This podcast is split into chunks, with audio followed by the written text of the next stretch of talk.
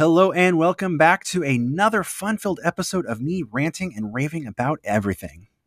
Just kidding. Welcome back to Reform Everything, the podcast that carries on the tradition of the Reformation by looking at how we can reform, restore, and renew the world around us. I am your host, Thomas Pig. Now, I don't have a clever uh, intro today. I, I, had one, but I've had to re record this like four times now. So I just cut that out. Just, it wasn't funny anymore. the joys of of trying to be uh, you know as good as possible right? Anyhow moving on. Today we are going to finish our three part series looking at conspiracy theories. Now i took these episodes in a different approach than most people who talk about conspiracies normally do. So instead of sitting in a dimly lit room smoking dmt or you know being a space cadet and having Jamie pull up things. Um, I've instead looked at most of these, you know, the most popular conspiracy theories and, and tried to give reasons why I do not believe that they are vast secret cover ups. Uh, specifically, I looked at the various motivations as well as some like bigger picture items. Uh, you know, things that people talk from a, a high level, uh, a really overarching level. Um, you know motivations that people give behind these conspiracies and why it really doesn't make sense for like secret government actors to perpetuate attacks on the United States on 9/11, right? Or why it doesn't make sense for aliens to come visit planet Earth, right? We talked about that. um, now, in the first episode, I, I did give several examples of real 100% proven conspiracies, showing that people with power do plot evil and secretive things, and that's not a joke, right? Like that's real. But they also get caught in a big way. And I think this shows us that when we're looking at these conspiracies, we can pretty be, you know, pretty well assured that we can find some proof along the way. And many times these things get busted wide open. And I don't mean, you know, the basement made videos with edgy music that ask leading questions. No. I mean paper trails, witnesses, so on and so forth. While there are truly evil people out there that are plotting Many of them are in power, right? They're also these people are also um, many times not as careful as they think they are, and they mess up. So while they may be evil plotters, most of the time they're also pretty incompetent about things. So when we examine anything, we need to make sure that there's solid evidence. In other words, I want you to show me the receipts. Show me the proof. I'm going to be like my biblical namesake Thomas and say, unless I see the holes and put my hands in them, right, I'm not going to believe. I'm going to be the doubting Thomas. That's that's my role right now is to, is to put doubt onto these stories, and I will get into the reason behind that in a little bit.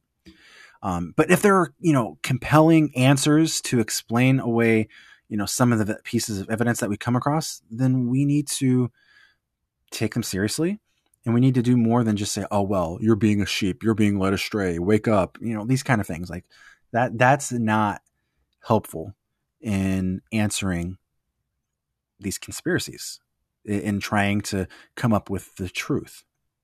So if there is compelling evidence, it really should be able to speak for itself. And we don't need to be like, oh, well, this is just a lie. Like, no, we see the evidence, we follow the receipts, we follow the paper trail, we listen to the witnesses, and we go from there and I'm sorry to rant about this, but there is a really important reason why I'm doing this. Like, I get that it's fun to talk about these sorts of things. You know, let your imagination go wild, come up with crazy theories with your friends, laugh about it. Right. It's fun. I, I get it. I, I do it a lot. but there has to come a point when we realize that what we are doing is kind of foolish um, far too often, I have seen and experienced myself that sometimes what starts off as a joke theory, it can become a real idea for people, changing their worldview. Suddenly, they go from being grounded in truth to thinking that everything in the world is a lie. And this is quite dangerous, my friends. And really, it's also it's quite unbiblical to give credence to most of these conspiracy you know theories, these these things that we've been talking about. And so now I'm going to do what I should have done in the first episode. Um, I'm going to pull open some scripture just to give a, a, a solid grounding uh, of showing why I think it's important to address these conspiracy theories and say, look, we've we've got to do better. If there's something really there, let's point it out, call people out for the evil that they've done, whatever. But if you're just going to be making silly stories up, and silly myths up, and can't prove anything, and it's just a, a bunch of I don't know, uh, you know, wild goose chase or whatever, um, we need to call people out for that as well, right? So, okay, and now we're gonna we're gonna read through some letters in, the New Testament. It's gonna be all from Paul. And so, if you want to go ahead, flip over to Ephesians chapter five. Um, Paul is writing to the church at Ephesus, right? And this is towards the end of his letter, and he is going over some things. So we're just going to go ahead and read. I think this is starting at verse one. Um, so I'm just going to go ahead and start there. Okay. Be imitators of, of let me start over. Be imitators of God, therefore, as beloved children, and walk in love. Just as Christ loved us and gave himself up for us as a fragrant sacrificial offering to God. But among you, as is proper among the saints, there must not be even a hint of sexual immorality or of any kind of impurity or of greed. Nor should there be obscenity, foolish talk, or crude joking, which are out of character, but rather have thanksgiving. For of this you can be sure no immoral, impure, or greedy person, that is, an idolater, has any inheritance in the kingdom of Christ and of God. Let no one deceive you with empty words. For because of such things, the wrath of God is coming on the sons of disobedience. Therefore, do not be partakers with them. For you were once in darkness, but now you are the light in the Lord. Walk as children of light, for the fruit of the light consists of in all goodness, righteousness, and truth. Test and prove what pleases the Lord. And have no fellowship with the fruitless deeds of darkness, but rather expose them. For it is shameful even to mention what the disobedient do in secret. But everything exposed by the light becomes visible, for everything that is illuminated becomes of a light itself. So it is said, Wake up, O sleeper. Rise up from the dead, and Christ will shine on you. Pay careful attention, then, to how you walk, not as unwise, but as wise, redeeming the time, because the days are evil. Therefore, do not be foolish, but understand what the Lord's will is. Do not get drunk on wine, which leads to reckless indiscretion. Instead, be filled with the Spirit Speak to one another with psalms, hymns, and spiritual songs. Sing and make music in your hearts to the Lord, always giving thanks to God the Father for everything in the name of our Lord Jesus Christ. Wow, that's a lot there, right? And I, I, wanted to read the the full passage there because I wanted to give make sure that there's full text, you know, context for what I'm reading, and I'm not just pulling things out to try to prove a point of whatever it is I want to say, right? So I wanted to read the full thing. So, what is Paul saying here in his letter to the Ephesians? Okay, I think he's made a few points here.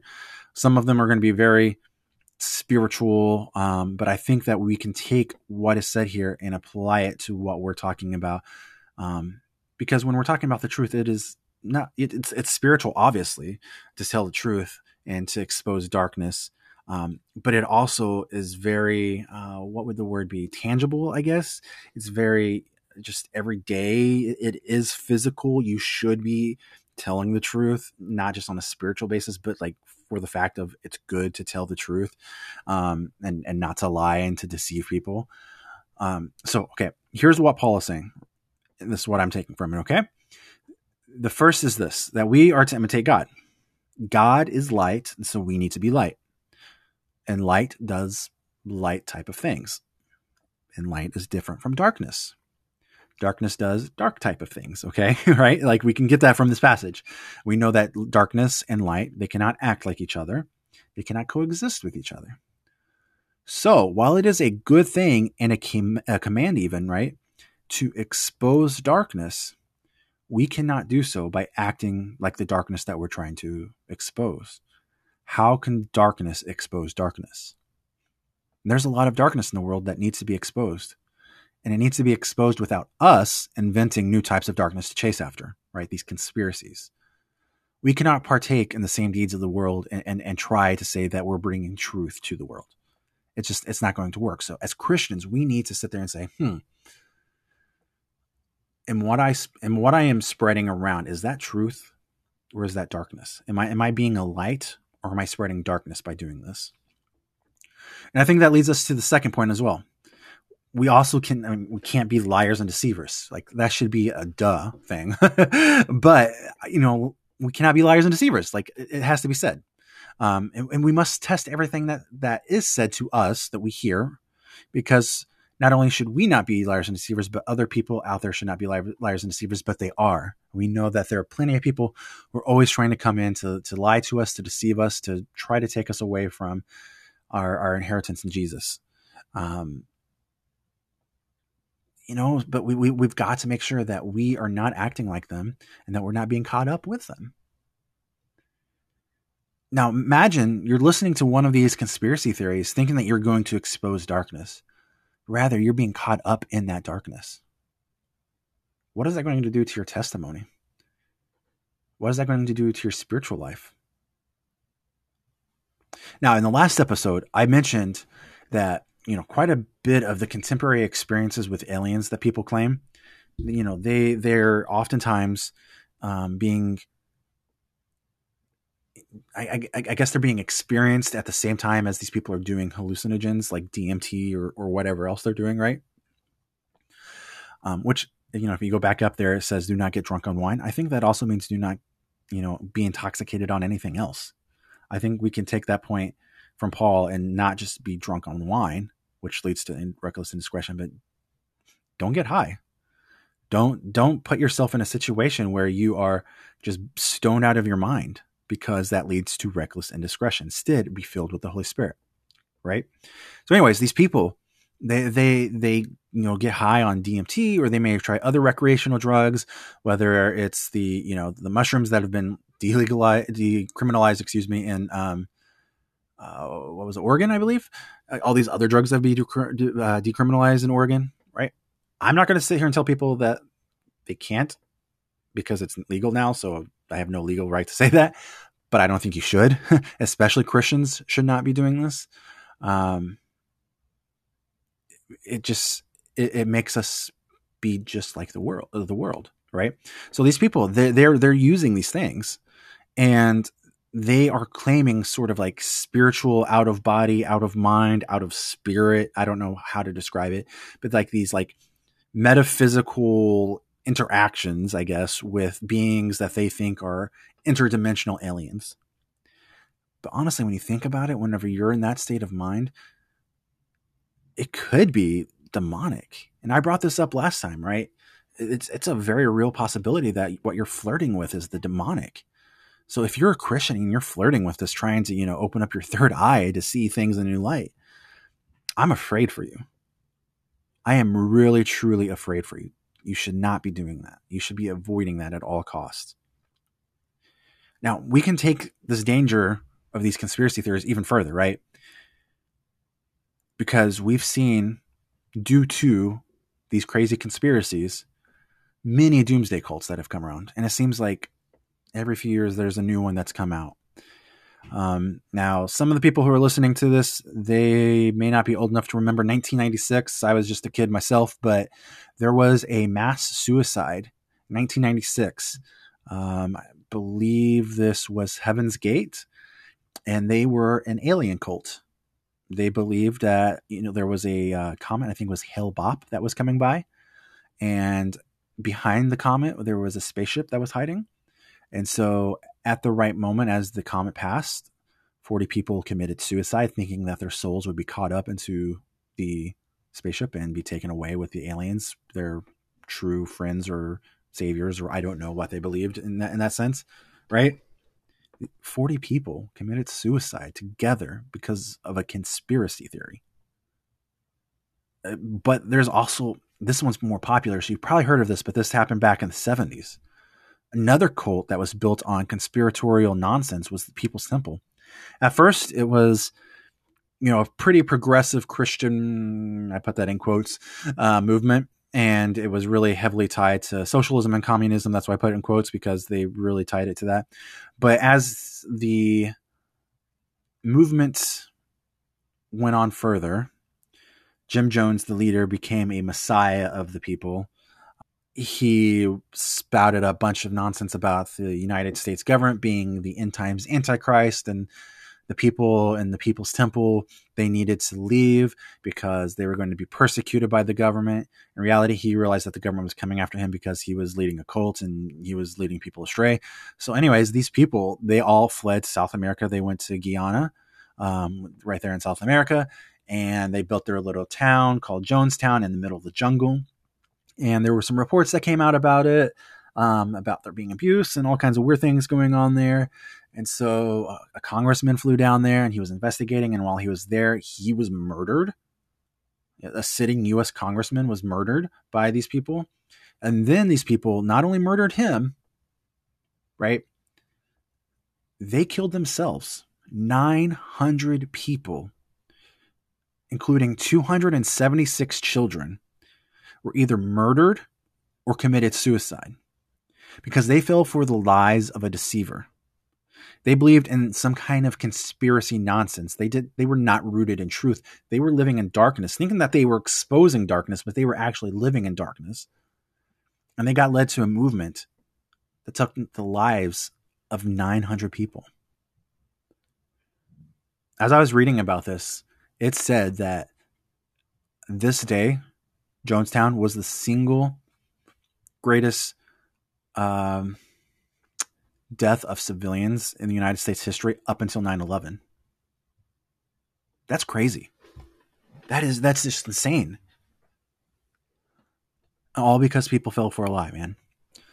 And, and look, there are deceivers all around us, and there are deceivers within the church. They're they're there trying to get us. They're deceivers on YouTube, on Facebook, and social media. They're deceivers in your friends groups and your families.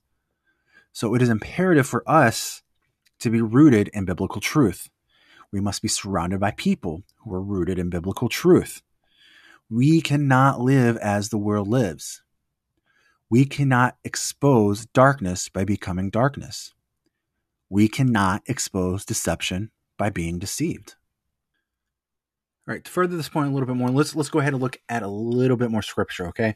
I think this is important, guys, for us to, to be rooted in scripture. So um, I'm not saying things on my own authority, but based off what has been said by God already. So this is Paul um, writing again, and this is to Timothy, who is one of his proteges, someone that he's building into a pastor to be a pastor of a church of the of the growing Christian community at the time. Okay, so this is what he says to uh, Timothy in his first letter. This is going to be chapter four, verses one through eleven. Paul says this.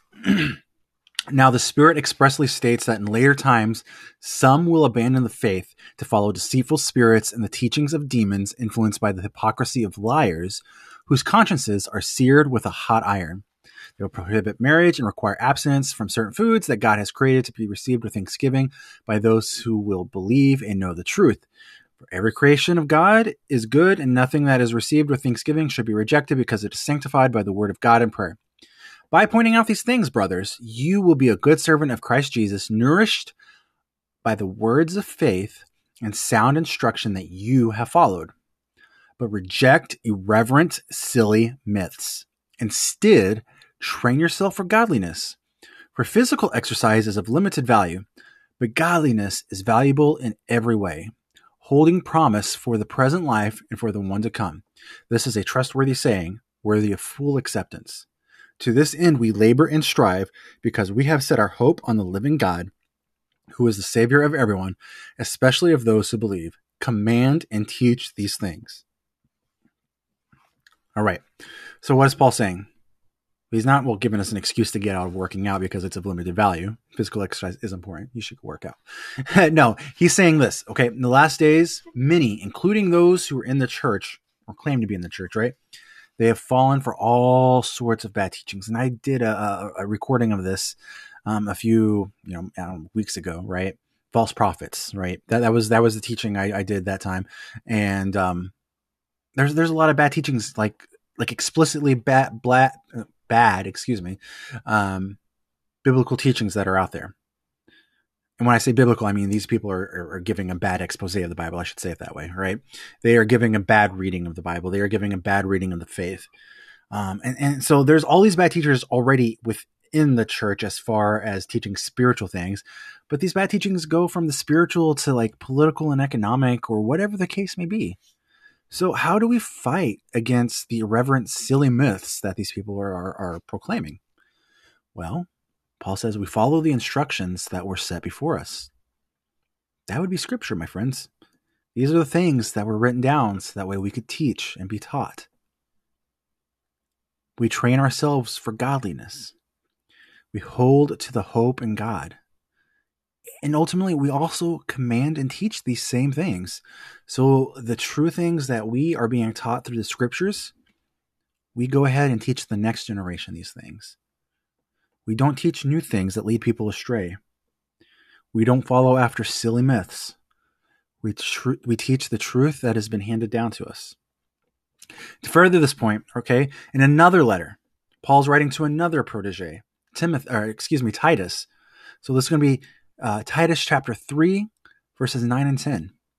And again, Paul is making the same point, but avoid foolish controversies, genealogies, arguments, and quarrels about the law, because these things are pointless and worthless. Reject a divisive man after first and second admonition, knowing that such a man is corrupt and sinful. He is self condemned. So, again, these myths, these false teachings, whether or not they are spiritual or if they're about 9 11 being an inside job or aliens or, or whatever the case, right? If these, if people within or without, outside of the church, if they are teaching falsehoods, we have to reject what they're teaching. We have to hold to truth because truth is what has been given to us. These debates and ideas are worthless. Like even having the the fun discussions ultimately at the end of the day is worthless. It has no value at all. And honestly, some most often these things will lead to division. And repeated divisiveness with no repentance is met with con- condemnation. Now, I see many people because I spend a lot of time online. So, especially online, I see many people that spell all kinds of conspiratorial nonsense. Okay. Um, for example, right now we're in the Christmas season. How many people out there are talking about Jeremiah 10 and Christmas trees being a pagan origin? Jeremiah 10 is not about Christmas trees, it's about idols. But yet these people are reading into this a conspiracy of sort that somehow, I don't know, the Roman Catholic Church or Babylon or someone has, you know, changed our minds to think that it's okay to have Christmas trees and it's really pagan and we shouldn't be celebrating Christmas even though it's the birth of, you know, the celebration of the birth of Jesus, right? We shouldn't be doing it because it's pagan. And there's they have no proof. There's no biblical text that shows that, and you can fight with them about that. It's a conspiracy. They have some kind of elaborate conspiracy that they're that they're putting out there, and it's foolish and there's no truth behind it. And look, if you disagree with them, if you try to have a reasonable conversation with them, they question your faith. They say, well, you're not truly saved because the text says this. No, the text does not say that. We can read the text together, but it does not say that. What you're doing is you're reading your worldview into the text. You're reading what you want to believe the text says. But when you read the text clearly, it does not say anything about Christmas trees It does not say anything about Easter, okay? So whenever they come up at Easter time and they try to get you about Easter, don't listen to them.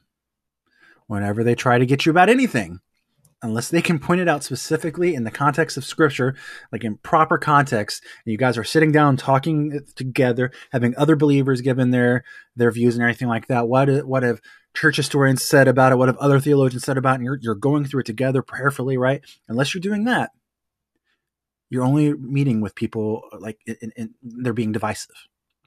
Okay. That's all they care about. They just want to be right. You're wrong. Everyone else is wrong. Everyone that does not agree with them, no matter how many degrees they have, no matter how much logic they make, um, they're they're wrong. They're evil. They're they're you know they're part of the Babylonian system. You know they're Pharisees. Whatever, right? People throw everything out there because all they care about is divisiveness. And the reality is this, okay? according to God who authored the scriptures, here in Titus chapter 3, verses 9 and 10, what does it say? These divisive people who hold to these foolish controversies, they are corrupt, they are sinful, and they are condemned. Now, I do not want that for myself. I do not want that for you. That is why I am trying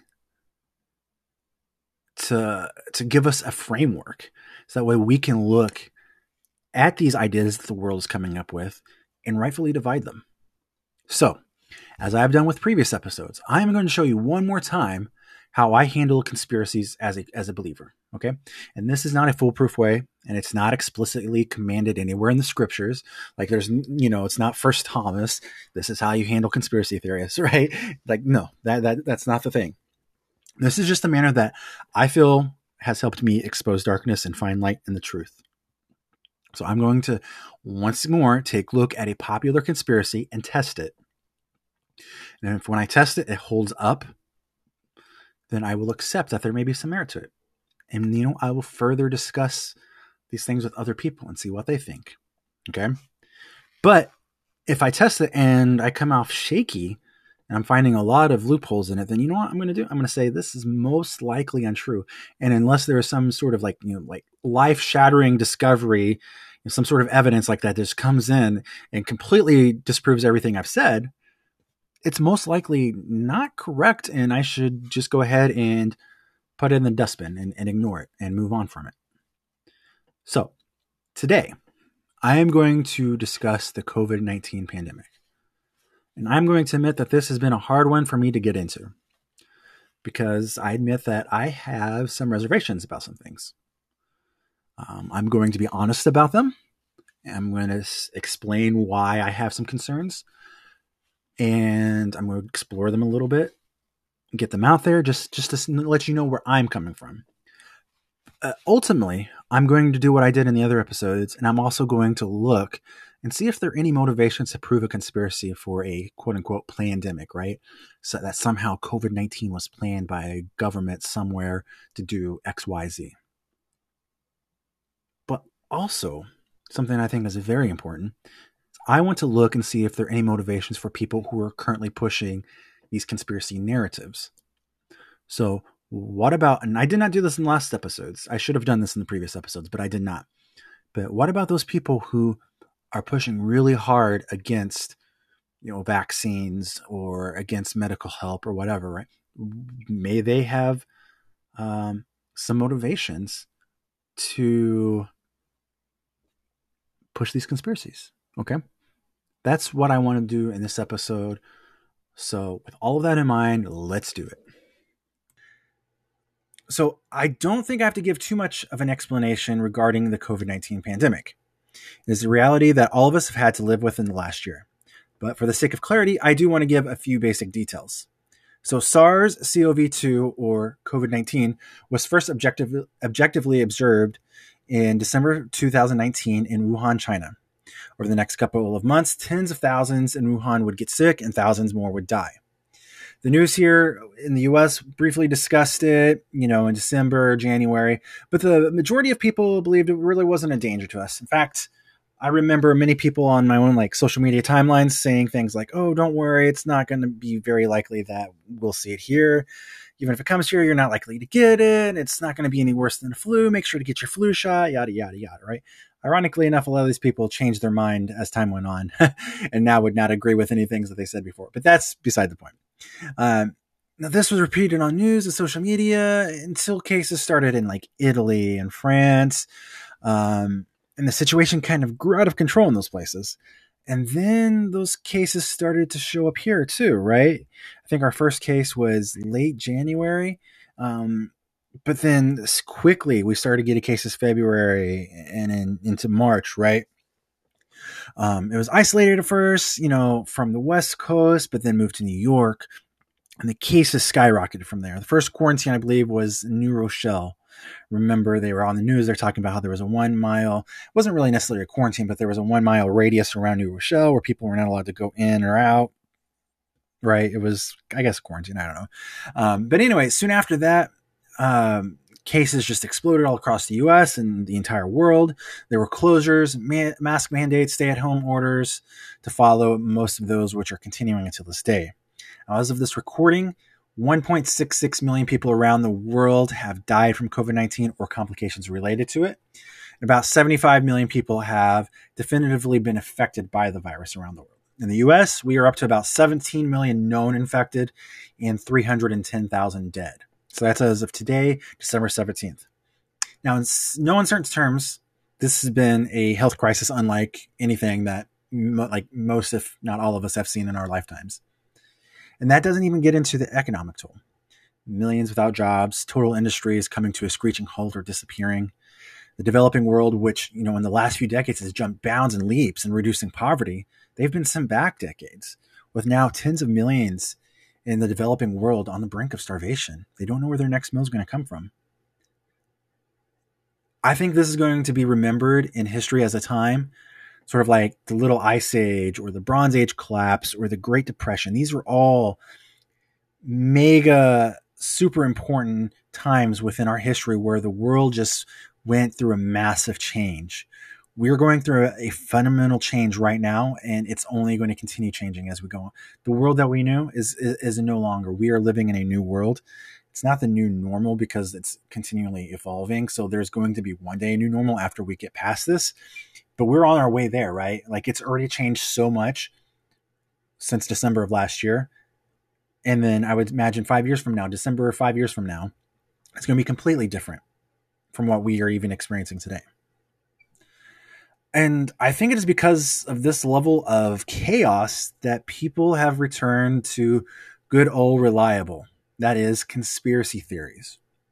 I mentioned previously that one of the biggest uh, reasons for people being in conspiracy theories is because they don't like chaos. They would rather have the idea of a world full of people who are evil that are plotting orderly things because it gives them some sort of comfort rather than just a world full of chaos right? No one really wants to believe that we want to that we that we live in a chaotic world that we can't control many of the circumstances around us, and you know things are just out of our hands sometimes.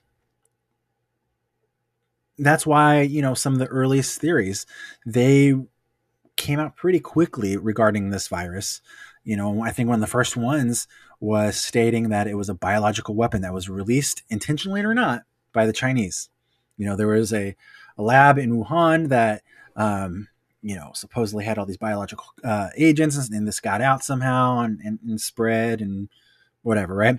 After a few weeks, maybe a month or so after that spreading around social media, and even I, I think maybe the president started mentioning, I forget now. I, I, he says so much, I, try not to listen to any of it, but he says so much that he probably said something about it. But anyways, the Chinese eventually came around and said, "Oh no, this isn't a weapon that we created. This is a weapon created by the Americans." in either case, I don't think that that's the case, but I can understand why it was a popular theory. I even held to it at the time. And the reality is that it honestly is not outside of the realm of possibility. However, I do think it is more unlikely, you know, now that I under, you know, now that I understand things, I think it's more unlikely than what I once believed. I, I believe that there is now a lot more suggestive evidence to put it to rest. For example, just if we were to look at the motivations, right? That's something I think is very good thing to do. Okay. And we're going to be doing throughout this. But anyway, if the Chinese created it, why would they want to use it on their own people? Right? Why Wuhan? If they were wanting to cause economic toil in the US, then why not directly release it in the US? And I'm not saying dropping a bomb with this disease on it to, to do this, right? No, I mean, like, you could do something spy related. And the Chinese actually are pretty good at being spies. We just found out recently about the Chinese spy who was sleeping with the congressman from California, as well as several mayors throughout the country, getting information from these people. Um, the Chinese Co- Communist Party has infiltrated universities, pharmaceuticals, the media, businesses, so on and so forth. They have known party members in all of these areas. So they're quite capable of being top notch spies. So if they wanted to release it and, and, do damage to the U.S. because we're their number one geopolitical foe, then why not just go ahead and do it here and cause uber amounts of damage to the U.S. and not to their own people? You know, by their own accounts, what tens, if not hundreds of thousands of people died in, in China from this disease. Um, so why would they release it on their own people? Now, some maybe say, well, you know, there are people within their country that, that are dissidents. Okay, so why release it first off in Wuhan. Like that was like the worst hit central location. Why not release it on the the Uyghurs, you know, in in um, Western uh, China. Why not release it on the Taiwanese dissidents? These seem like much more likely targets if the Chinese wanted to inflict damage on their own citizens, because these are people who are rebels and they're already dealing with harshly. So why not release the virus on them directly instead of on their own people in the mainland? It doesn't make sense, right? But I, am getting ahead of myself here. We're talking about motivations. We'll talk more about motivations at the end of this episode. But since I already gave kind of one example of a conspiracy that I was temporarily willing to believe, might as well go ahead and touch on some of the current things that bother me about this virus, about this whole, not just the virus, but about the whole situation. Um, one might assume that because I bring these up, that I am trying to get into a conspiracy narrative, and that's actually not the case. Um, because I am quite open to new information that would lead me away from that. In fact, I'm trying to um, look at these from a very objective perspective, looking at different news sources and trying to avoid the conspiracy narrative. But these are still things that have kind of bothered me because I don't find good answers for them, you know, at, at, this point. And maybe that'll change. Maybe it'll be next year or maybe years down the road. Maybe I'll look back and say, oh, well, I was stupid for, for thinking that.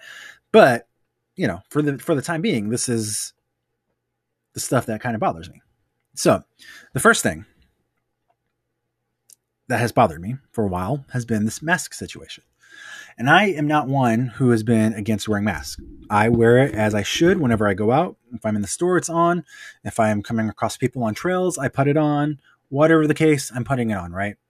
It's not because I like to wear the mask or, oh, I'm, you know, protecting people. It's just, I, I know I need to, so I put it on. I know that this mask really isn't about protecting me per se. When I put it on, it's not about me, like me avoiding getting the virus. But when I put it on, it's about supposedly me protecting others in case I have it. Maybe I'm asymptomatic and I can spread it. So the mask is actually protecting other people from getting it from me. So that's why everyone should wear their masks because in case you have it, you don't want to spread it to anyone else. It's not going to protect you from getting it from someone.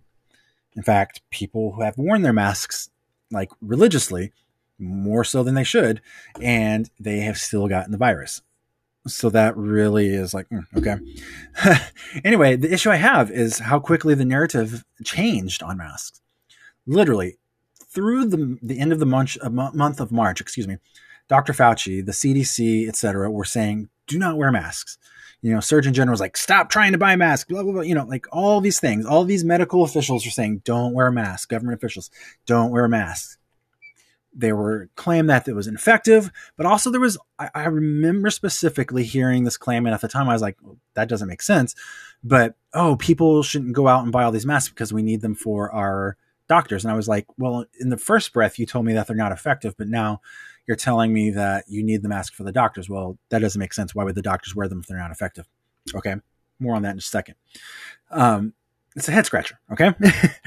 but I have articles from March and these are reputable sources, like everyday news sources, and these are not like far right wing or conspiratorial websites. These are, you know, Politico, The Hill, Business Insider, CNN, NBC, all these things that people trust, okay?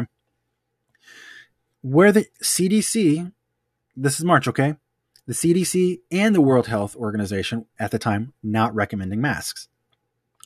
Then just a few days later, okay, this was like the story up until about like March 30th, March 29th or whatever. Then you start seeing a few articles like, well, the CDC may revisit the mask thing and change their mind.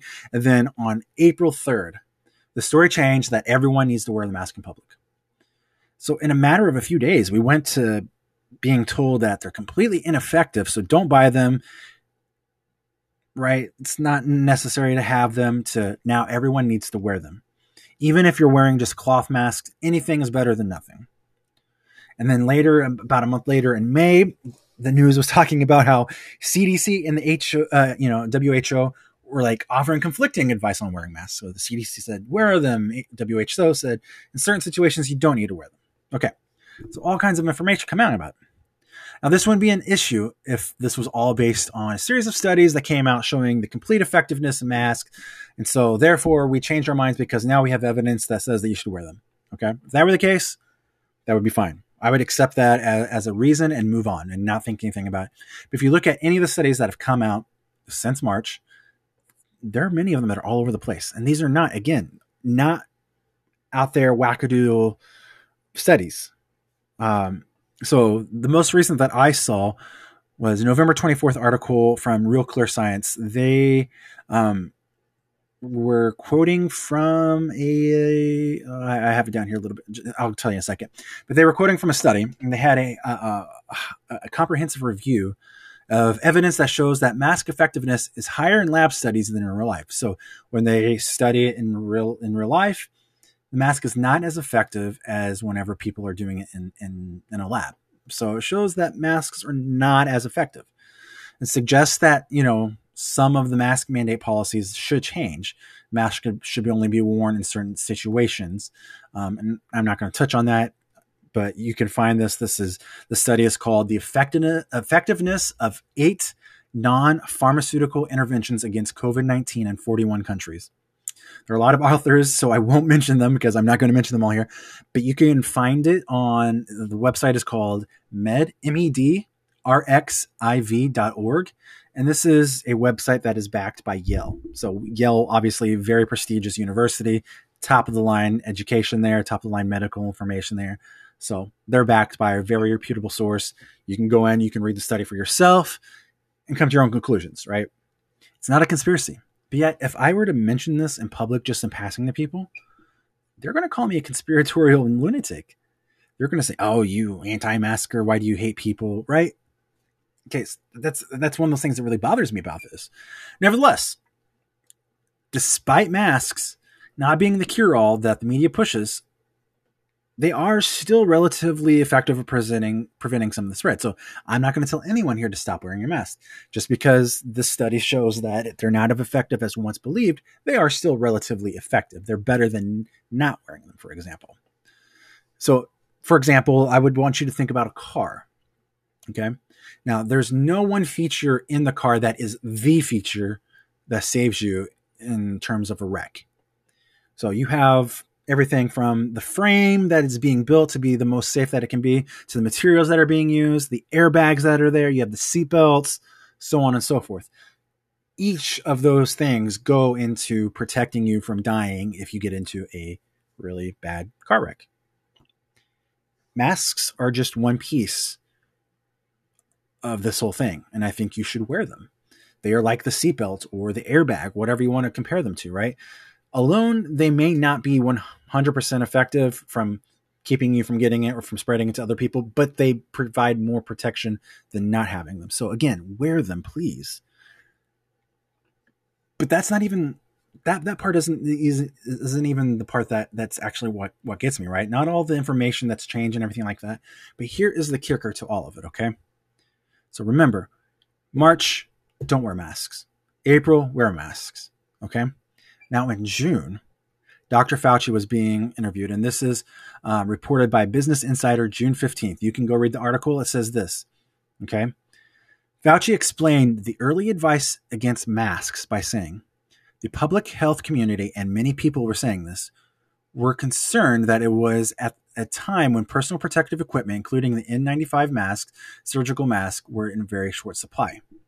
Now, he later tried to defend this by stating that the circumstances changed and in context, it was the right thing to do and say at the time. Meanwhile, this whole thing about not recommending masks to people, right? He's saying, here's what he's saying, okay? He's saying, we, we essentially told people at, at the beginning not to get them because we did not want to run out of them for the medical community, okay? Which is a fair point. And I'll get to that in a second. But they lied to us. They said it wasn't effective, then it was effective. Okay. And then tried to, now he's trying to change and say, well, circumstances and context. No, no, you lied. You should have just told the truth up front. So again, this, at the point that he was lying to Americans saying that they shouldn't get the, the personal protective equipment, here's what CNN was reporting. Okay. This is April 27th. They were reporting this about the previous month, March into April whenever we were being told masks not effective, don't get them. Said deaths across deaths across America spiked as COVID 19 began its spread, and many were never attributed to the new coronavirus. uh, researchers reported Monday. Notable increases in deaths were seen in March and early April, the team led by the Yale School of Public Health found. This is especially true in New York and New Jersey states hard hit by the pandemic. The study was first reported by the Washington Post. Using data from the CDC, the team found about 15,000 excess deaths from March 1st to April 14th. During the same time, states reported 8,000 deaths from COVID 19. That's close to double. So basically, there were a lot more deaths going on during this time, right? Than were being reported. And one has to sit here and think to, to themselves if people were told earlier on that masks were more effective than nothing at, at, stopping the spread, how many people would have died? How many people would have contracted it? How many people would have spread it? We, if we had been told the truth from the beginning and people were allowed to wear masks, even cloths, give them some sort of protection, we might have had a different game going on here. But instead, so many deaths happened in that time that they could not even keep up with them. And we had the first big spike, right? You remember seeing that, that first big spike where we are going from a flat line to suddenly like all these zigzag lines. And then, you know, May, June, July come and it goes down into a dip and then it goes back up and then goes down to a dip and back up, right?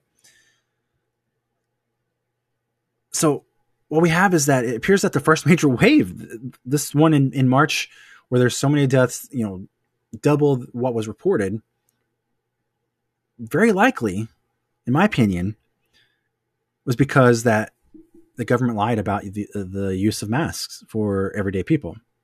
And the reason that they lied was so that way they can stockpile enough for themselves. Fauci admits that they did that. It could have been controlled then. And I think this is one of those things where if you, if you look at it, you might think, wow, well, this was done because they wanted to further the crisis. I don't think so. I think it was really just incompetence and I don't know government greed, um, and really probably trying to stop fearful Americans from hoarding N95s, which they were already starting to do. I mean, people were doing toilet paper and, and hand sanitizer, so why wouldn't they be hoarding masks if they thought it would save them, right? Nevertheless, nevertheless, they lied about it. It's not a good look. It angers me. So that's that's number one. What also gets me is this number two. Okay, there's this overall manipulation with data, and this happens in more than just you know the COVID nineteen thing, right? It happens with election data. It happens with all kinds of things. Okay, but this manipulation of data is huge. It's across it's across every uh, you know the field here, right? Now, some of the claims that have been made about some data manipulation have been disproven. Okay, for example, there was the one um, maybe a month or two ago that was talking about you know 94% of COVID deaths were due to something else than COVID, and that's not entirely what the actual claim was made by the CDC. The CDC said that was that COVID, you know, brings complications to illnesses that people already have. Their comorbidities, right? So if you're fat, COVID makes you know all of the things that come along with being fat, like high blood pressure, diabetes, whatever. It makes it worse in many cases. So that's what they were claiming that 94% of people who have died from this have had, yes, other comorbidities, but on their own, with those comorbidities, have killed them as quickly as having COVID on top of it, right? So imagine you had heart disease or heart issues, okay? Um, COVID comes along and it worsens it to the point of death. Now, without COVID, you may have, or you may have not, lived longer, right? Maybe, maybe you would have died in the same amount of time without COVID. But the thing is, we don't know. But we certainly know that because of COVID, your heart disease got worse to the point that you died. Therefore, it should count in the numbers. So that one, it was disproven, all right? A lot of people were spreading that around. People were trying to say that was manipulation of data. That's not the case. Now, there are some things that are being manipulated right now on the news. If you look, there are a lot of scary stats about ICU beds. You know, 85% of ICU beds are taken. Sounds scary, right? 85%. But what isn't stated is that this is actually normal in many like especially more urban areas for the for the hospitals outside of COVID. And you can look at charts of previous years pre COVID and see around the same time of year that 85%, maybe 83%. Actually, I, I saw a few places where before COVID, the number of ICU beds being taken were higher than 85%, which is kind of funny. But but there are, of course, some rural areas which are not, you know, usually seeing these types of numbers. The small hospitals where you have a town of 10,000 people, right? They may not see those numbers. And so they are actually overwhelmed. So, yes, there are some places where they are overwhelmed. And that just reflects the need of better healthcare system in the United States, especially in rural areas. The rural areas always get screwed over in everything, but especially in healthcare. But nevertheless, you know, there are hospitals that I remember early on, you know, maybe it's by the summertime. I, I can't remember exact dates, but, um, you know, talking about bankruptcy because they had lack of patients because everyone was staying home. No one was going out. So there were no more, you know, car accidents or people breaking their legs or getting sick from other illnesses or whatever. So people are staying home and hospitals are like laying off staff because they could not afford to keep anyone on because there was no money coming in because, you know, COVID. People didn't want to go out. So that to me is like, okay, like hospitals are really that overwhelmed. Or how about the military treatment, you know, area? I mean, I think there was like a ship in one area and there was like an outdoor area in another place. They shut down without treating anyone. They thought that they were going to be so overwhelmed that they built these new things and they were never used. Or how about the fact that early on, CNN was caught using footage from Italy where there was a shortage of hospital beds and saying it was New York, right? So there are some things that are being very manipulated, and I just gave a few examples of them. Hey guys, uh, I'm adding this in actually after the initial recording as I was editing. I wanted to make a few more comments about the hospital bed situation because when you know it as soon as i i got done recording i went to go read the news on my phone and i saw that i think it was los angeles either city or los angeles county they were all out of icu beds so of course it's not just the rural areas that run out like some urban areas are running out as well but it's not an entire across the us like the same sort of ordeal going on so i just wanted to make that clear so that way people weren't thinking that i was intentionally trying to say that this wasn't happening at all. It is happening in some places, but it's not a trend that we see in all places. Now back to your regularly scheduled program. Also, in my mind has been the fact that there have been, I don't know, maybe one or two studies that have come out recently that stated that this virus has potentially been around since September or October of last year in places like China and Italy. Now, September is a very early day, and it's probably not the case. But October, no, November, like that's those are like actually pretty legitimate um, findings. In the U.S., I believe it said that they've definitively found markers showing that there were some people who have had COVID back in December or maybe even November of last year. I forget the top, off the top of my head. I didn't pull up the article for this, unfortunately. Sorry about that. So, so think about that though. A highly contagious disease was here in at least December, okay, in the US. That's a full month before the first official case. This is three or four months before mask mandates and shutdowns. So, why didn't we have a sudden influx of cases then? Why didn't we have all these deaths being reported then? that just to me is like I don't know, scratches my head. like I have to scratch my head about this. This is this is a little confusing. There, this virus is allowed to spread around the world without anyone really knowing what was going on. I don't know. It's just one of those things. But, but then again, maybe we actually did have an influx of cases. But because studies show that um, eight to 12 times more people actually might have had COVID than reported because of the asymptomatic nature of many of those cases, right? So this would significantly lower the case state uh, case death rate and make it far less scary. So when I think about this, you know, the fact that there could be already 100 to 150 million Americans alone that have already come in contact with COVID, survived it without any issue at all. So why aren't the leaders acknowledging this? Why aren't the politicians, whenever they're standing before cameras, acknowledging these these sets of data? Why is it that they are only giving daily death rates daily case rates? Why is it that they're only giving the really scary news instead of giving news that could maybe put some people at a little bit more ease and then start to change some of the um, mandates and some of the lockdowns to give people relief? So I, I excuse me, I, I just think I don't know. That's one of those things that just gets with me.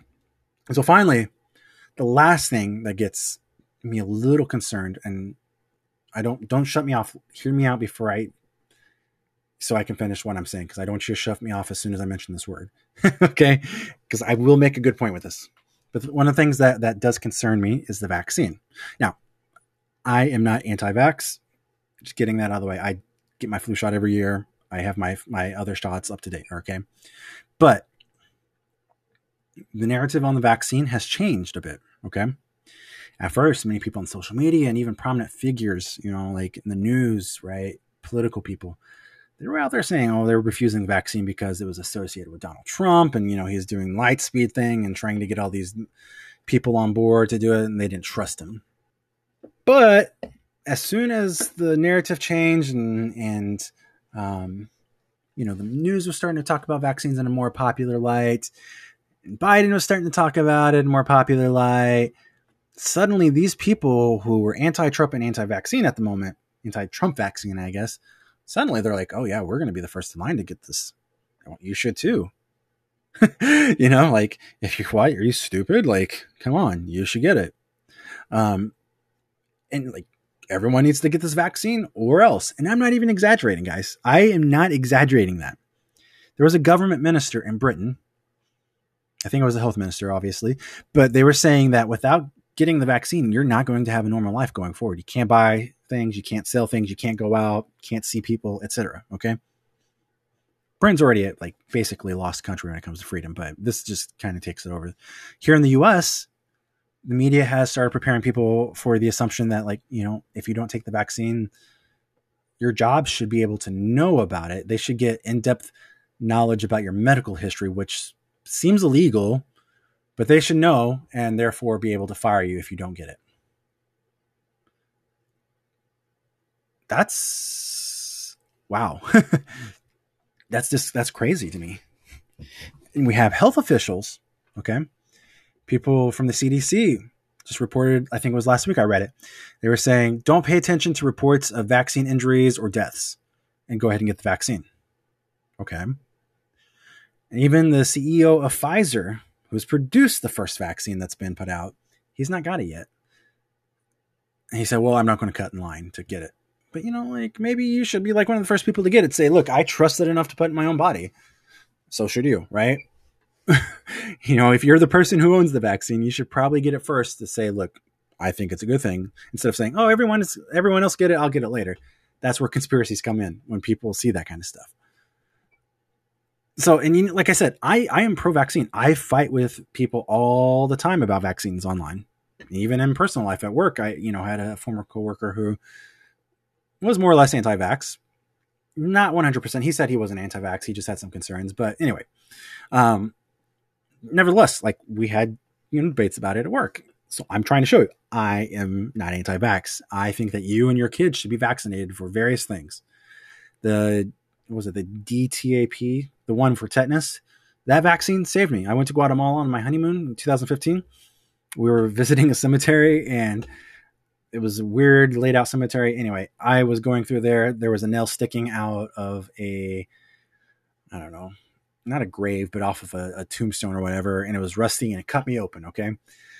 Now, being in Guatemala and being cut open by a rusty nail in a cemetery screams like you're going to get tetanus. But because I had the tetanus vaccine, it saved me from like getting tetanus. So I am pro vaccine. But when people tell me that unless I get something injected in me, I won't be able to work, buy food, have a life, well, you know what? I get a little suspicious of that.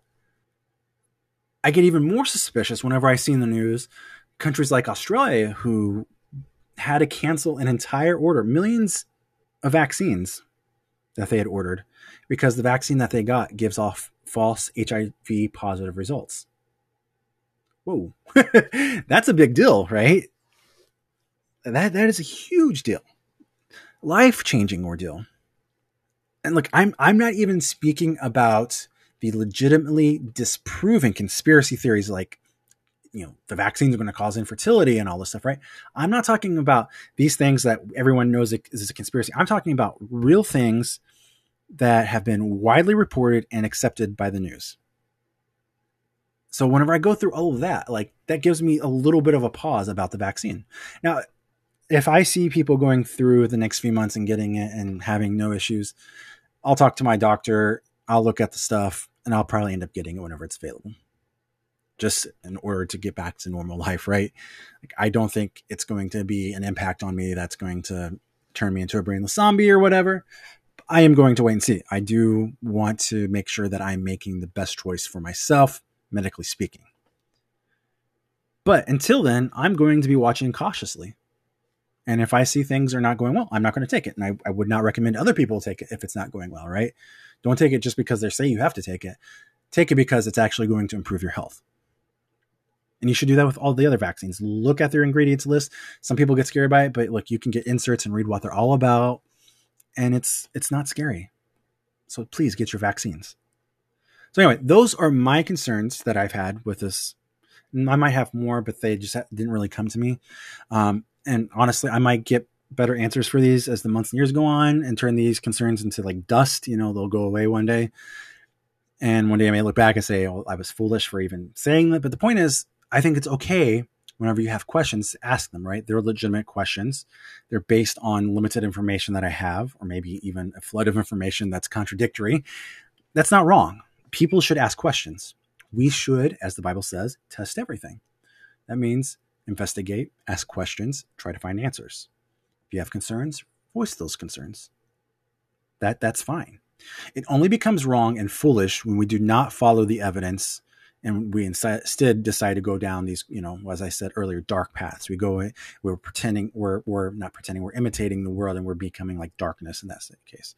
So in this case, the dark path, obviously, this path of conspiracy, these unfounded, unscientific, non-logical beliefs that even when provided with evidence, you hold to them because they promote a certain worldview that you want to have. Okay. And and these conspiracies for for this virus for this whole situation you know it is the belief that the government or at least a government has deliberately created and released the virus for some reason okay so now we're going to look at the motivations behind this we're going to look at the actual conspiracy and say what are some of the motivations so i think that there are probably two main categories that i can put the motivations in the first is something along the lines of like, you know, they're poisoning the people or it's some sort of population control. In other words, the government or the Illuminati or Bill Gates, they created the virus. Um, they want to see a massive depopulation of the planet for whatever reason. Now, I think that this seems unlikely, as if you are under the age of what 70, you have a pretty amazing chance of surviving the virus. So, if this is going to be a world depopulating event, it's probably the like least best virus to ever release. Like release a very communicable virus version of Ebola or something like instead of COVID nineteen. Like it's not killing the number of people that you want to have a worldwide depopulation event. So I don't think that's the virus itself was created for that. Okay. Um, now, some people might say, well, maybe it's not the virus. They just wanted to scare you with the virus. So they get you with the vaccine. Now, the vaccine, that's where the poison is. Okay, well, why? Why would they want to kill off X amount of people with a vaccine? And wouldn't they assume that after a certain amount of people died from the vaccine, that everyone else would refuse to take it? I mean, and, and think about it. These like tech and and pharmaceutical elites, you know, these people who are, are making these things, they're losing a profit each time someone dies because now these people are not around to be treated for other diseases they may get in the future. And the government, if they're the ones that are doing it, well, they're losing their tax base each time that someone dies. That does not make sense. Why would they want to kill off their cash cow? The government gets a lot of money from us these elite business type people, they get a lot of money from us. Why would they want to kill us off when they would not get money from us? It just doesn't make sense. Now, how would you get also all of the scientists, doctors, nurses, vaccine producers, etc., to sign on to this mass murder? Would there not be one person who would have a, you know, a change of heart, uh, and and decide to blow the whole thing open? But honestly, look, you don't even have to ask these questions. We just have to wait a, a few weeks or a couple months. Let the first rounds of the vaccine go through and see how many people drop dead. If it's thousands of people dropping dead, then maybe you have something right. But I think that you'll see that there will be a few people who die. That happens normally. Unfortunately, vaccines are not 100%, you know, safe and 100% effective. Like that just is the way things happen. Um, right? But I think overall, you'll see that the vast majority 99% of people will survive the vaccine and will have antibodies to resist the virus. and will be good to go. So I think that the population control theory or, you know, killing off everyone, it's just a completely insane and debunked idea at this point. Like, I mean, honestly, by the end of the year, by, by January 1st, we'll have the final nail in that theory because we'll have had enough time for people to go through a few weeks of having this vaccine and not die. So yeah, crazy if you believe that. so then, what might be the other reason? Okay, the other category that I find is category that's I don't know, maybe forced compliance or like control over people. In other words, the government or whoever else, right? They're planting a chip inside of you to monitor or control you, or they're doing it all all of this virus stuff to prepare you for some future event to control you through it right? This is just a test run. Okay, so first question microchips.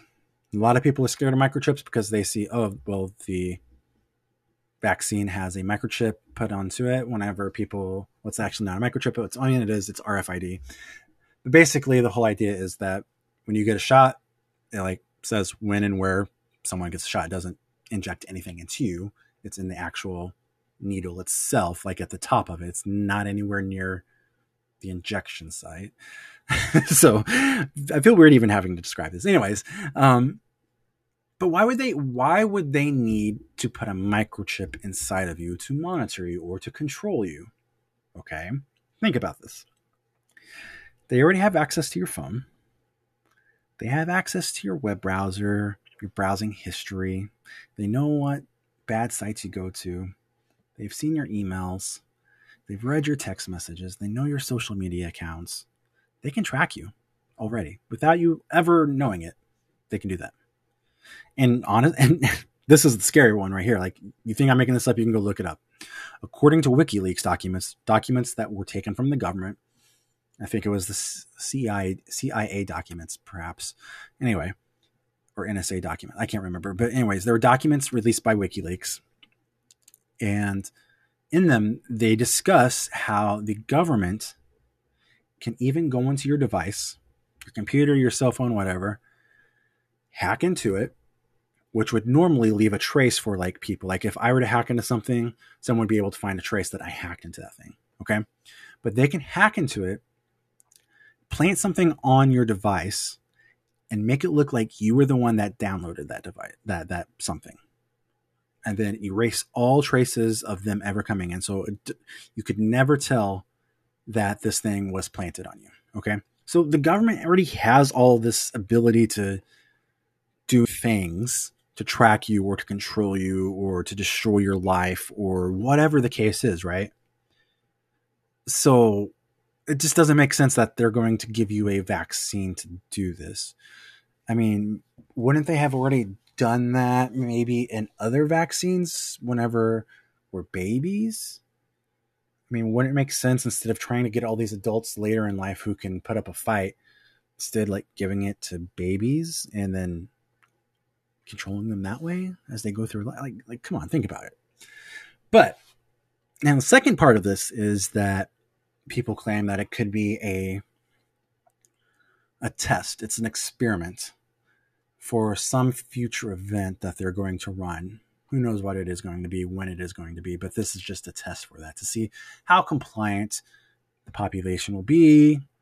And honestly, I think that's the most likely out of these conspiracy theories to be true. But that doesn't mean that I think it's true. I think it's just the most likely.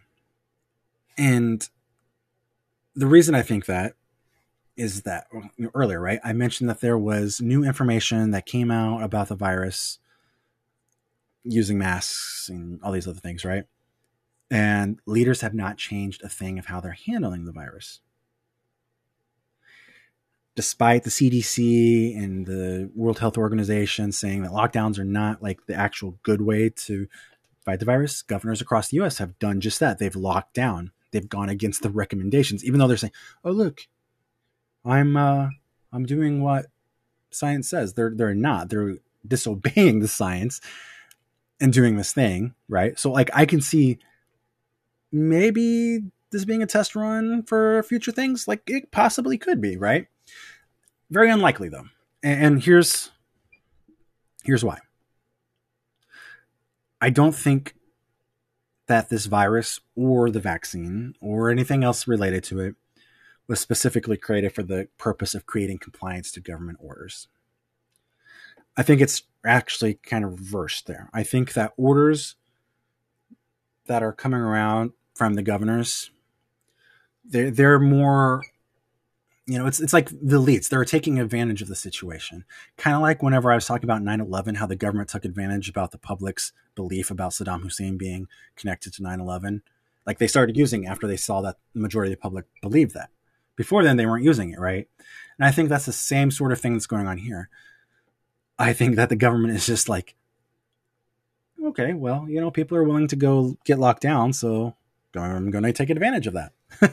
so, but I'll, I'll, speak of that in a few few more minutes. Um, but as far as the idea of needing the virus or some of chemical, some sort of chemical in the vaccine, like mind control or you know, compliance, I think I think it's bunk. Look, guys, as a as a country, when we look at our country, we're already a pretty compliant people.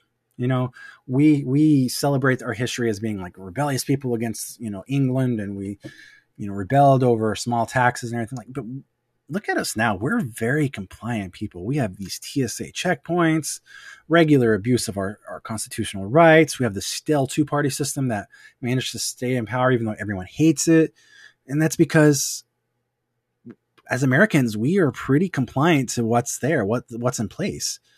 We're just like, eh, you know, okay, as long as I get to go home and watch the next episode of Bachelor and have my McDonald's and play on my cell phone and you know whatever, like, whatever they do, they do, right?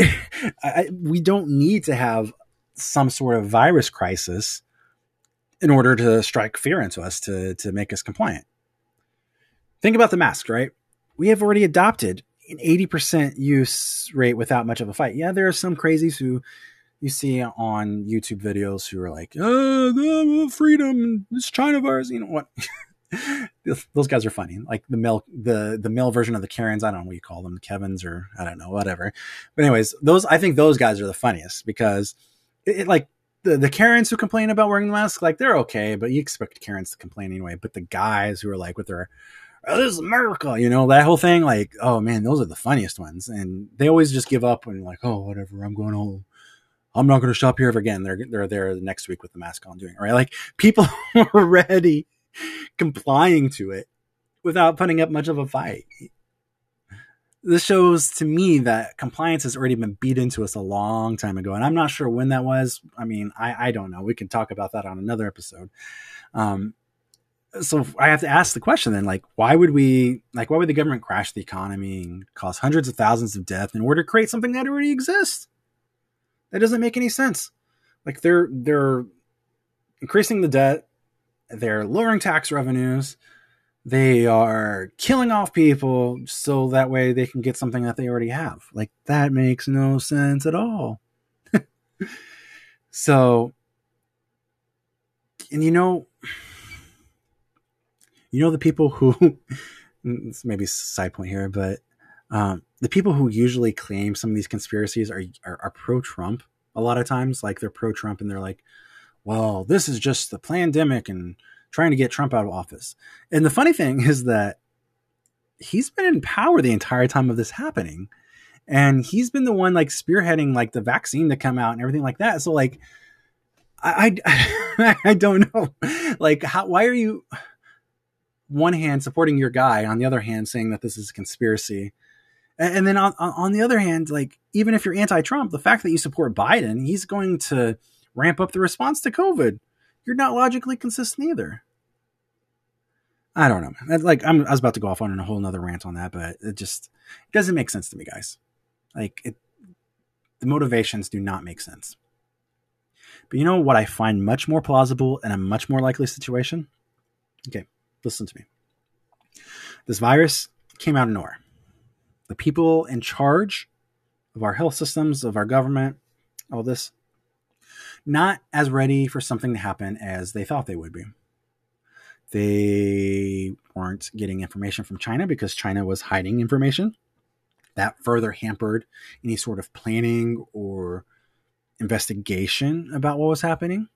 Then we had lots of partisan bickering in the US that, you know, stopped us from shutting down the country faster, um, preventing people from coming in from certain countries where the virus was high because it was being called racist or whatever, right? That was going on. You had the government, they realized it was too late to act now. The virus was here, had a foothold, it was spreading rapidly. What did they do? They gave us false information so that way they could take time to stockpile their own supplies. After all, they had seen how we had hoarded toilet paper and sanitizer, and they did not want that for the PPE. They wanted to have the PPE for their first responders, for the military, for the National Guard, for the doctors, etc. Right? Things got out of hand really quick, and so they just went into oh crap mode. And because of their incompetence, and that's what this is, it's not a conspiracy, it's incompetence. This virus spread quickly. And because of their incompetence, the elderly suffered extra hard because they were putting these people in nursing homes to die, basically. Man, just it angers me. And you know what? Because of their incompetence, these people they're not going to be held accountable for this. Be- uh, anyway, I'm, I'm going to get angry about that. Okay, um, but because of, they didn't want to admit admit the guilt to their incompetence, they used numbers, especially from the elderly, to kind of justify the lockdowns for the rest of us.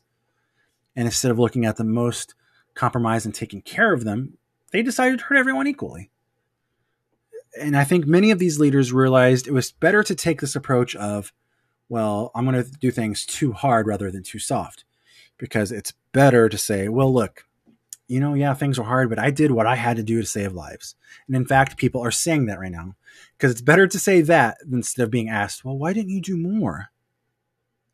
Well, I care about freedom. People are not going to care about that, right? As much as people, this country claim to be about freedom, if you use that as an excuse of like, I didn't lock down because I care about freedom and the science said otherwise, they're going to be like, well, my mom died. And they're going to be pissed at you. So it's better to say, well, everyone has to lock down, stay at home indefinitely until whenever. and, and, and while claiming to listen to science, they actually ignore most of it. Well, not most of it, but they ignore very inconvenient pieces of it in order to in order to justify their doing something, right? And this only hurts more people. And then also we have to look at the fact that, you know, some of the leaders that we have in this country, they are wannabe dictators, and they have taken advantage of this crisis to increase their power locally know, it's better for them if people are not out in the streets complaining about things, right?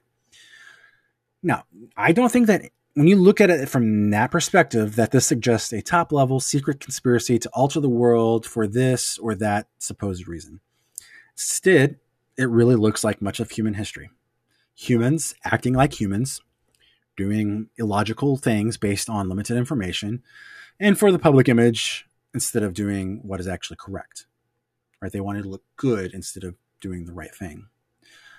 This is why, really, at the end of the day, I'm not a pandemic conspiracist. Conspiratist? Uh, what's the word? I'm not conspiracy theory when it comes to the pandemic. I am a realist. I've seen how people have reacted and acted, not only in my life, but throughout history. And I think that this fits in with how people are. Now, I do have a, a quick bit here, and I'm probably going to get a little bit heated here, and I am sorry for that, but this this really has to be said. There are additional motivations I want to look at, and these are from the viewpoint of those who are alleging conspiracy.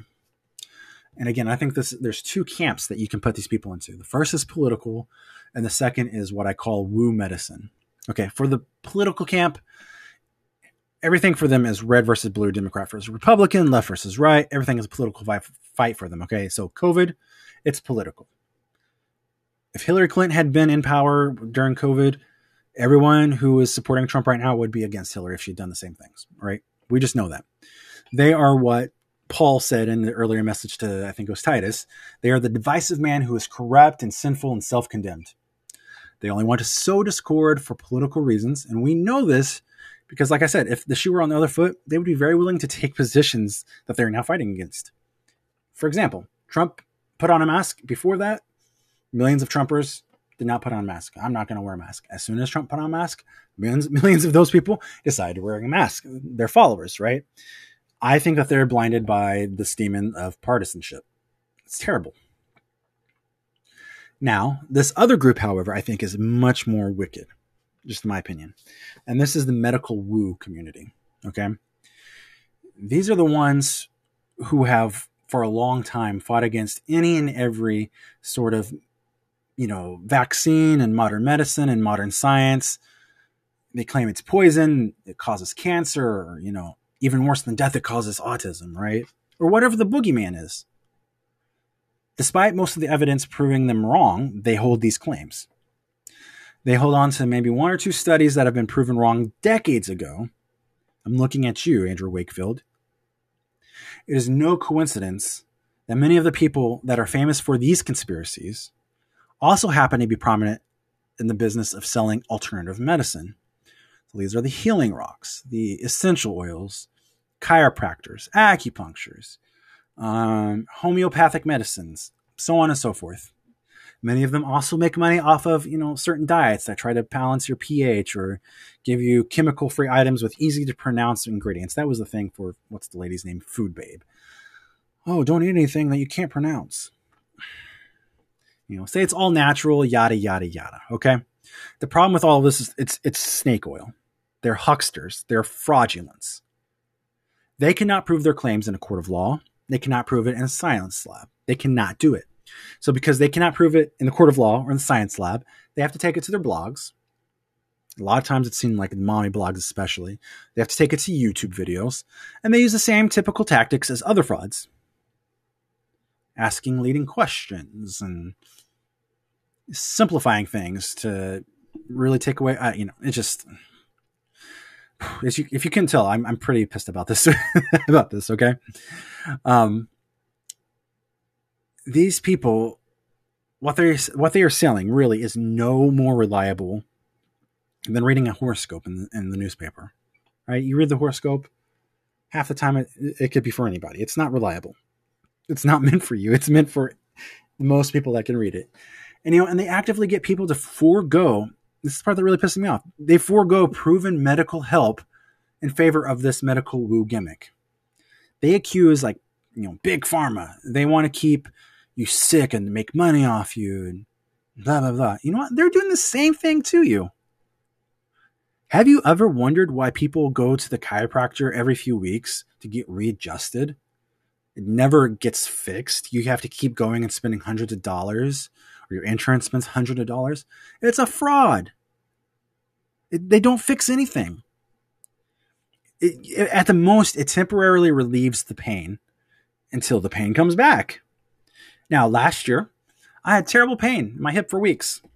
I took some medicine. It didn't really work for me. So I went to a physical therapist with a real medical degree and got real medical advice. And guess what? I was healed of my pain. I don't have it anymore. I don't have to keep going to the physical therapist every few weeks, spending a few hundred bucks out of my pocket to get get realigned or whatever. She gave I saw her two times in, in person, and then she gave me a list of exercises that I could do at home, stretches. I did them, and guess what? It went away. I didn't have to go to like 10 sessions of acupuncture or whatever. and this group of these this medical woo group is particularly dangerous because they suck in so many Christians. I don't know what it is, but especially Christian women get sucked into this. And I I, I don't mean to sound sexist, but it's just something that I've noticed. It's especially prevalent stay-at-home mothers of the Christian community. They are really sucked into it. And the thing is, these people, they're using meta, metaphysics, they're using Eastern religion. It's occult. It's occultic, guys. This is from Satan. It is both spiritually and physically harmful to you. So, this is my advice don't listen to them. They have a motivation to lie to you and to get your money while claiming that other people are doing that. We can 100, absolutely 100% prove them wrong. Okay. Don't believe me? Go look up the origins of, of, of the chiropractor medicine. Okay.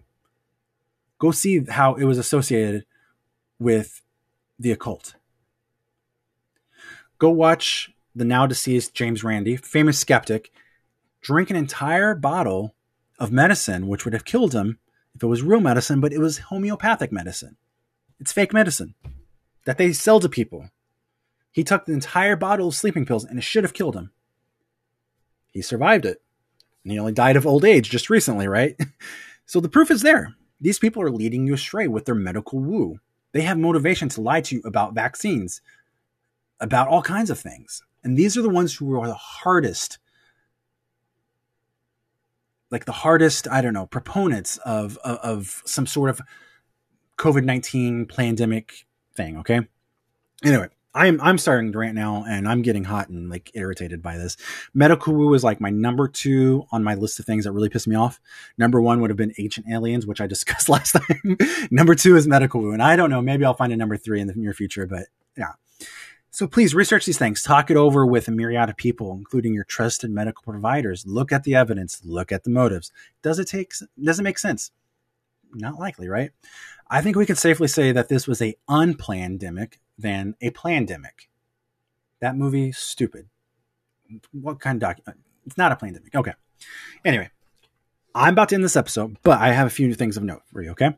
I'm going to release one episode next week before Christmas, and then I'm going to take a break into the new year. So next week, I am going to talk about the reason for the season, the birth of Jesus.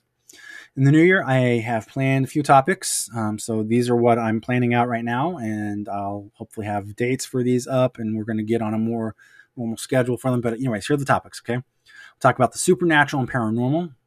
It's kind of the same line of conspiracies, but it's going to be fun because I have a lot more fun stories with that. uh, we're going to talk about the end times according to the Bible. Talk about sex, ooh la la, and like a good Protestant, I will also address the Roman Catholic Church. And there's going to be so much more, guys. It's a new year. I'm looking forward to it. Really want to get this podcast, you know, out the door into people's homes and you know start spreading the word and uh, having fun with it you know i'm looking out for you guys i want you guys to be thinking about life in a different way that's why this is called reform everything want to reform your thinking want to reform my thinking want us to think about truth in a different way in the right way the way that god wants us to think about it okay um, now in the meantime as we're on break, go back, watch some of my other content, give me some advice on what I could change because I want to be at my top game. You know, I want to provide the best quality content for you people out there that are listening and to get more people hooked on and, and so on, right? Also, look for me on Facebook and Instagram. I have accounts there underneath Reform Everything. I'm going to try to be much more involved with those going forward. So yeah, that's those are kind of the notes moving forward. So until next time, may the peace of the Lord be with you during this Advent season. Bye.